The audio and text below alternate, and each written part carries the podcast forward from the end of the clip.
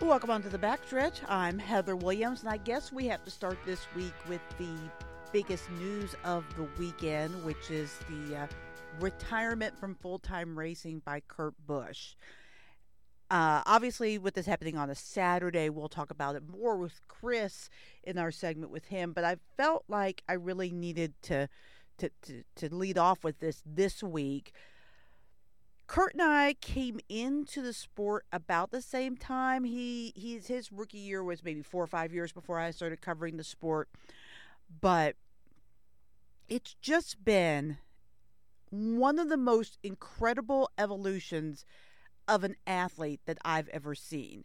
Uh, it's fascinating to watch guys come up and, and, and leave. For instance, Jimmie Johnson, you know, when they first he first came into the sport, it was exciting. He was this hot new driver, and then all of a sudden he started to win too much. He got booed a little bit, and at the end of his career, he was kind of the elder statesman, and then those boos turned into cheers again. Same thing with Jeff Gordon. But Kurt Busch, he actually evolved, even though some of these other drivers really didn't change. Like their Jimmie Johnson's personality never changed. Jim, Jeff John, Jeff, Jeff Gordon's changed a little bit. Kurt has been like this incredible roller coaster of a career. Came in, uber talented, bull in the china shop, making everybody mad, running into people, getting into fights with Jimmy Spencer, getting black eyes, pissing off the fans, and then this incredible thing happened where he grew up. Like right before our eyes, he grew up and became one of the most thoughtful, most enjoyable interviews in the garage area, but also left every single race team better than he found it. You know, and that's one of the people things people always say in life, right? Leave your situation better than you found it. He left every single race team better than he found it. And that's an incredible legacy for someone who's going to be in the Hall of Fame. I mean, he is, in my opinion, the first ballot Hall of Famer without question. And it's really disappointing that he didn't get a chance to make one last run at the championship as well as 23XI was running at the end of the season, as well as Bubba Wallace is running the 45 during the playoffs. I think that Kurt had a real shot to win a championship this year, especially as wide open as it is. So it's sad that this is how Cup full season Cup part of his career has to end. He will, of course, he says once he's cleared to drive, if he's cleared to drive, go and do some bucket list race. So maybe we'll see an Indy double or him uh, you know, doing, I don't know, Baja something. I mean, I, I think it's really will be fun to see what Kurt comes up with as far as races he runs. He's incredibly talented. The year he ran the double, that's the best anyone's ever done running that double. Um, so the world, as far as ability, is there for him, and hopefully he'll get cleared and get to do that and have some fun doing it. Um, he also said he reached out to Fox, love him on television because of his insight. So um, we'll see what's next for Kurt Busch, but he his his loss is huge to the sport as far as a competitor, and it sucks that it ended this way. Like a concussion, an injury. To see anyone have to go out of out of any sport because of that is is really just one of the saddest parts of sports. Because um, I think Kurt still had another year in him, and uh, you know we'll never know if he could have gotten that second championship. I think he he had a pretty good shot to do it. Uh, but the best wishes to Kurt moving forward. Um, I'm glad he's still going to be around the garage area, and because uh, I think he's good for the sport. So this week, uh, obviously, Chris and I will talk about Christopher Bell's amazing comeback to get into the round of eight and just kind of what lies ahead for the round of eight. And then my guest this week is somebody, a driver that I go way back with. So as a local affiliate, when you cover races, especially big events like Daytona, um, you're never going to get access like real access. You get like some FaceTime in a in a group or large or maybe a medium sized group with some drivers, but you're never going to get an affiliate my size real access to the big name drivers. But what you will get is every guy that runs 20th to 36 in the points coming up to you, uh, wanting you to do an interview with them in all three series. So I first met Ross Chastain uh, about seven years ago at the Daytona 500 in just such a circumstance and, and interviewed him one on one pretty much every year, sometimes live, sometimes, you know, on tape at Daytona for about five straight years. And uh, so I've been having conversations with Ross for a long time. And so my conversation with him is really interesting just because, you know, he's made it. He's there. He's where everybody wants to be. All of a sudden, he's the big guy driver. And it's been a bumpy road for him. So I talked to him a little bit about just making it, being one of the final drivers alive for the championship, as well as what the transition has been like from back marker, field filler to title contender. So, loved my conversation with Ross. It's always great to talk to Ross because, like I said, we go way back. So, um, I think you guys will really enjoy that conversation. All right, let's get it rolling. We're joined, as always, by our crew chief, Chris Carrier, who also happens to be the crew chief of the number 75 Food Country Truck in the Camping World Truck Series. Chris, it was an absolutely news-packed week in the world of NASCAR, but the two biggest headlines, safety and finances. Drivers have band together calls for safer race cars. The owners have band together saying they're losing money. So I ask a simple but not so simple question. Is the current NASCAR model broken? Well, it's definitely got some pretty big fractures in it. I mean, these are serious issues, and uh, we've got to take a look at this. I mean, if the owners are losing money and can't afford to do this, that they're not going to be around very long. So there's not going to be any race cars to to race and, and crash and whatever else. And uh, the safety part of it is is more of a personal, uh, I think, more urgent uh, item to take care of right now because I think the drivers are they're a little bit scared, and uh, that's not going to make for good racing, and it's not going to make for good relations, but uh, you know, with anybody. So uh, there's some things here we got to fix, and we better get on it. NASCAR reviewed the actions of Cole Custer in the final laps of Sunday's race to see if he gave up positions to help get his teammate Chase Briscoe into the round of eight playoffs. We all remember Spingate back in 2013 involving, involving Michael Waltrip Racing. And that was a blatant example, but gamesmanship like that happens a lot. So should it be policed more? And is that good or bad for the sport? Well, I, I, I think there's enough of our a big uh, as a good enough percentage of our fan base, and also the base of people who are involved in this sport as competitors that that are, you know, not quite big fans of the big team approach anyway, like four car teams, four car companies, and when they when they do things to try to affect the outcome of the race using their four teams, it's not quite what NASCAR was was founded on. You know, you wouldn't have seen uh, you wouldn't have seen Fireball Roberts do that or Junior Johnson or anybody. That you know, that's, that's just not the deal. So they're looking into it. Uh, I don't know where it's going to go with this. I don't think it was a big, blatant, I don't think it really affected the outcome of the points thing very much, but it was a little peculiar. Some of the radio communication just a little bit shifty. So um, I don't like seeing it personally. If, if, me personally, I don't like seeing that kind of stuff. I don't think it belongs in NASCAR racing in any series. So we'll see what they do to clean it up. Christopher Bell had to win to advance to the round of eight in the playoffs, and he took advantage of shenanigans at the end of the race to do just that. What were your thoughts on the Roval and Bell's walk-off win to advance? Well, the, the, the Roval is, is a very tough, we talked about this last week before they win. It's a tough road course. There's some tight spots, some narrow, narrow places that aren't much room for mistakes. And really, even when you don't make mistakes, there's not much room. So um, that is, I think, a question of like, okay, should we be there for a points race uh, or for a, you know, for a in the finals? But you know, I'll be honest with you, I was, I was overly impressed with Christopher Bell's performance. It was walk up, bottom of the ninth, two out. You're on, ba- you know, you're on, you're on deck. Walk up to the plate. You got one runner on, and you hit a home run, and that's what he did. He and his crew chief and his crew they took advantage of what happened right there. Uh, whether what brought all that on, I don't know. I, I, that wasn't his fault. So he took advantage of his opportunity, and he, buddy, he made the best of it. He came through there like a dose of sauce. And uh, man, I, I, was very impressed. And you know what? Good for him. He did a good job with the opportunity he had. um, I think he, he did what anybody else would do, and he made the best of it. So now he's in the next round. Good for him. So Lee Spencer of SiriusXM and RacingBoys.com is reporting that Tyler Reddick's contract has been bought out by 23XI, and he will leave RCR at the end of the season. An announcement is expected later this week at Vegas. It seems to this point that this means that Kurt Busch will not be returning to the 45 next season. How do you think the announcement will affect the silly season moves, and how quickly do the other dominoes now fall? Well, first of all, I'm, i, I want to say that I, am I'm, I'm sad because Kurt Busch is not returning. Apparently, um, he he's uh, been a huge force in our sport, and um, I just hate to see him miss his what was planned to be his last year because of this. But I think it's a good decision.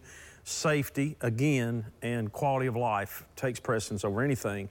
The next question is how it will uh, affect silly season. I think it's one of the big pieces, Heather. I mean, if oh, everybody was kind of waiting on what's going to happen here, will Tyler Reddick be uh, locked into a Chevrolet ride next year, kind of being the kind of being the guy that's going to go out. Uh, this, this happened. I think it's best for everybody concerned, to be quite honest with you. Now, we know where he's going, at least for next year. And then after that, he's in a permanent ride. We know all the flutter is, is, is not going to happen, and it will, it will allow other decisions to be made knowing that that's going to happen. I think the dominoes will fall now pretty quick to like fill all the rest of the rides, the opportunities, whatever's out there.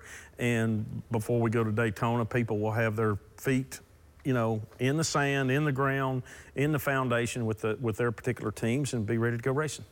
Intermediate tracks have provided some of the best racing all season, and this weekend stop in Vegas is a welcome return to mile and a half for many people. What's the key to a win this weekend in the desert?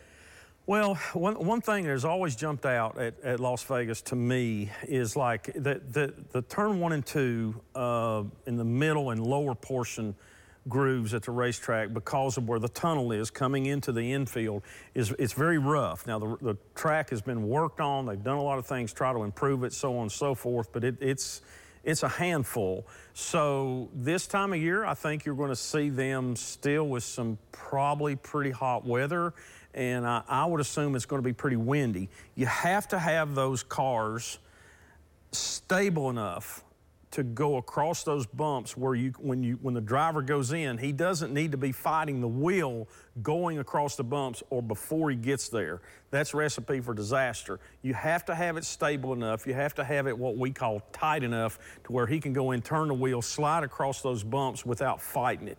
I think that's going to be the key to success. The next thing here is you've, you've got to be good enough. That's, that's a track that lends to up in the race, running up against the wall to have better lap times, especially in turn three and four, but really both ends. And with, with the issues we've had this year with toe links and kind of weak parts a little bit back there that have, that have caused some DNFs because of hitting the wall, you better have your car good enough and, and your driver better be on his toes to stay out of that wall or you might be behind the pit wall when the race is over instead of trying to win the race. So those are two things. Fast racetrack, it's going to be some good racing. Um, it's out there in, in Sin City, so we're going to see who comes out with a win. And I, it, it wouldn't, it, who knows? I, I don't think there is a favorite. Thanks for joining us, Ross, today. Uh, congratulations on uh, making it to the round of eight. I know it was a uh, a crazy roval for sure. Yes, it was. Um, everything was rolling along okay. Um, aside from crashing and qualifying, we were uh, we scored good stage points. Obviously, winning the second stage, and then uh, just a mental lapse and a, and a, driving error on my part uh, put us in the wall with a broken uh, right rear control arm and bent toe link and all kinds of broken parts back there. I hit the wall really hard. So, um, yeah, but at that point, it was just, you know, once I made that mistake, it was just, we had to wait to the end of the race to see kind of what everybody else did and if we made it. And fortunately, we, uh, we had enough points built up over the course of the year that uh, it carried us through. Talked to a couple of drivers through this playoffs. They've they've told me that it's kind of an interesting playoff because sometimes just enough is just enough. Like nobody has been so outstanding that you have to win or you have to be top 10 every race. I mean, does that change the way you approach races because obviously you just needed to survive at the Roval? Yeah, and that's what's so frustrating for me is that we just needed to survive, and I go and, and hit the wall in a perfect spot just of just surviving, and um, yeah, it's uh, it's it's this reset with this car is just it's the greatest reset the sport has ever seen, in my opinion. Now, I wasn't around 40 years ago, but it sure seems like since, from what I've been told and can research, since the very first NASCAR race, like there was a better built car just in the design and the manufacturing of it. And now we all drive the same things. It's about once we get the parts, how do we maximize it and, and make them go the fastest? So, um, it's it's tough. It's just it's closer than it's ever been, and and you see more people winning races and more people running uh, in the top top you know five and ten of the of the finishes and throughout the races, and, I think we've ever seen. Do you? Because I mean, you and I have been have been talking and and doing this NASCAR thing for a while now. Um, do you ever just pinch yourself and think, I'm one of eight drivers that has a chance to win a Cup championship now? Ever since I signed with Trackhouse, I've hoped that I didn't wake up from this dream. Um, look, my my career started in 2011, and we won our first race in 2018 that's a lot of losing in those years and a lot of races between that first race and our first win. And so I was very used to that. I was very in tune with going to the track, doing the best we could. A top a top 10 might be a win, a top 5 might be a win or a top 25 or 27th place in the Cup series at one point in my career was we high-fived and that was we we did what we needed to do and that was the goal was 27th and it's wild now to look at that and in the same breath be preparing to be one of the final eight guys in, in the championship. So um, I do pinch myself, but I truly hope I never wake up. So this year, I mean, uh, has it been hard to kind of balance of of who you are and then also how different it is racing up against the front guys because it seems like I mean I love the feistiness in you, the the the, the kind of uh, uh, nice guy, but with a with a Dale Senior edge. I mean, but has it been hard to kind of find that balance of of who you are and kind of how different it is up front? It's incredibly hard. It's this is the Cup Series. Everything about it is is a challenge, and yeah, like I, I've had drivers mad at me from the time I was 15 years old and older drivers telling me that I needed to do this and that. And, and I have learned from all of them. And I've had a lot of them upset with me, uh, but I've learned from each one of those situations. And not that I've necessarily, I don't know that I've been much better for it. Although at this level, the level of scrutiny at this level is higher than I've ever felt. So, you know, I've had issues with people it's just never been as publicized because it's not at the front. And so now that we're racing at the front in the Cup Series, it, it is uh, obviously publicized well. And like you and I have been around uh, for for a while doing this, it's um, you know we we know how this works, and it's the storylines. So it's been nice for a few weeks to be out of the storylines, and honestly, knowing now that we've made it through the Roval and into the next round, I'm not sad that I wasn't on the lead lap for those final restarts because everybody, I mean, I was watching it. I was on track still riding around eight, nine laps down. And I watched everybody just drive into everybody. And if I would have been on the lead lap, I would have done the same thing and been put in, in that situation to do that. Um, and I probably would have had somebody mad at me and I'd have been mad at somebody. So knowing now that we transferred, it's almost relieving that we weren't in any of those. I'm not having any text conversations this week with people about why they spun me out or I, why I spun them out, and um, it's nice to be out of all that all that uh, turmoil for for a few days. Final question: How do you approach this these next three races to try to get into the championship for? I start with practice at Vegas. Um, we'll go into qualifying next. We'll go into the race, and the race is just an opportunity of 400 miles to uh, to do what we can do uh, with our number one car. So, um, zero attention on the other races. It's just really one little step at a time. And um, fortunate for me, it's easy for me to uh, keep it that small and compartmentalized because I feel like I'm I'm uh, got a short short attention span and short memory, so come back around for another lap, it's like a whole new world. So for my final thought tonight, I want to talk about the final eight. There are eight drivers alive for the championship, and if you had these eight going into the season as your championship final eight, uh, you and I are going to Vegas like immediately because there are some real surprises of who's not in. There's also some real surprises about who's legitimately a contender. Like Christopher Bell is legitimately a contender, and when we all know Christopher is talented, he's always been kind of the fourth car at Gibbs. Not anymore. He's probably the second car at Gibbs right now in the pecking order. That's definitely what the points say. It's just him and Hamlin that are alive for the championship. So that is amazing to me. And then you look at a guy like Chase Briscoe. Nobody had him going to the championship eight. And he has been strong and consistently strong over the last few races. I mean, that's how he climbed out from, you know, on the edge of not making the cut in the round of eight to getting up there, which is consistency, consistency, consistency. And I love to see that too. I mean, he is a championship in the Xfinity Series race racing series. He's obviously very talented, and Stewart-Haas has struggled, but he's been the bright spot for them, and and I think that that's fascinating that he has a legitimate chance to win this championship. I think if you made me pick my championship for right now, it probably would be pretty chalk. I would probably go Chase Elliott, Joey Logano, Denny Hamlin, Ross Chastain. Like that's chalk. Those are the top four qualifiers from the last round. Um, but I mean, I wouldn't be a bit surprised if one of those four got knocked out by a Briscoe or a Bell. William Byron's not running that great, but he definitely has the ability to win a race, so that wouldn't surprise me either. So I love this championship eight because it's so unpredictable and you just don't know.